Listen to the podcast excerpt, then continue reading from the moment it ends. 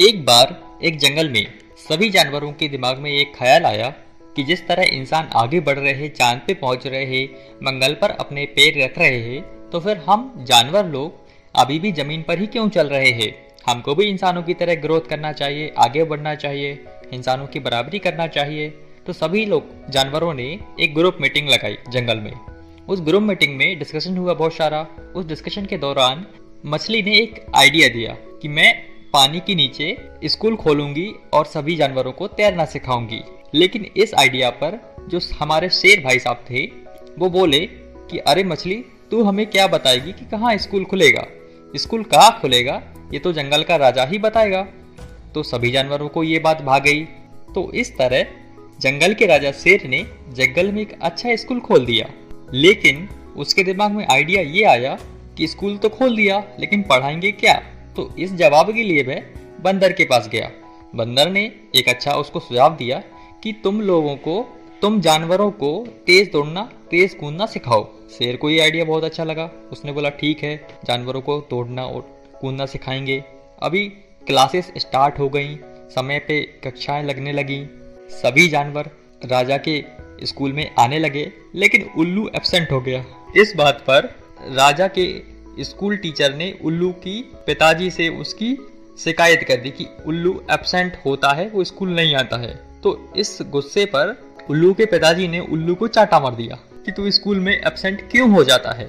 तो इस बात पर उल्लू के बच्चे ने बोला, हम तो रात में ही जाग सकते हैं तो फिर हमें रात का स्कूल खोलना चाहिए। लेकिन इस जवाब पर उल्लू के पिताजी ने एक और जोरदार चमाटा मारा और बोले कि तुम्हें पता नहीं है कि स्कूल में कितनी फ़ीस और कितनी महँगी पुस्तकें लगती हैं? और तुम स्कूल खोलने की बात कर रहे हो? चुपचाप पढ़ाई में ध्यान दो इधर उधर की बातें मत करो। तो दोस्तों, इस तरह सभी जानवर इस राजा के स्कूल में आने लगे। क्लासेस लग रही थी बढ़िया तरीके से। अभी एग्ज़ाम हुए और एग्ज़ाम के बाद रिज़ल्ट भी आया। उस रिज़ल्ट में बंदर का बच्चा टॉप किया और बाकी सभी जानवर फेल हो गए। दोस्तों, असल में ये कहानी स्टूडेंट के लिए है, इंसानों के लिए है। जिस तरह बंदर का बच्चा दौड़ने में अव्वल होता है, ठीक उसी तरह शेर का बच्चा छलांग लगाने में अव्वल होता है, हाथी का बच्चा वज़न उठाने में अव्वल होता है और उल्लू का बच्चा रात में जागने में अव्वल होता है। ये एक दूसरे जानवर, एक दूसरे का काम कभी भी नहीं कर सकते। ठीक इसी तरह हम इंसान भी अलग अलग फ़ील्ड में नहीं काम कर सकते, हम सब कुछ नहीं कर सकते। हम सिर्फ़ वही काम कर सकते हैं जो हमारा प्राकृतिक रूप है, जो हमारे प्राकृतिक कर्म है, जो हमें प्राकृतिक रूप से अच्छा लगता है। और आप कामयाब भी उसी क्षेत्र में हो सकते हैं जो आपको एक्चुअल में पसंद है, जो आपको नेचुरली अच्छा लगता है। और जिसमें आप बेहतरीन कर सकते हैं। तो फिर जब सबकी पसंद अलग है, सबकी चॉइस अलग है, सबके क्षेत्र अलग है, सबकी कामयाबी अलग है तो फिर सभी का सिलेबस और सब्जेक्ट्स एक जैसे क्यों हैं? अगर किसी को मैथ्स पढ़ना अच्छा नहीं लगता, वो उसमें अच्छा नहीं कर सकता तो फिर उसको मैथ क्यों पढ़ाएँ? और अगर किसी को कॉमर्स पढ़ना अच्छा लगता है तो उसको कॉमर्स ही पढ़ना चाहिए।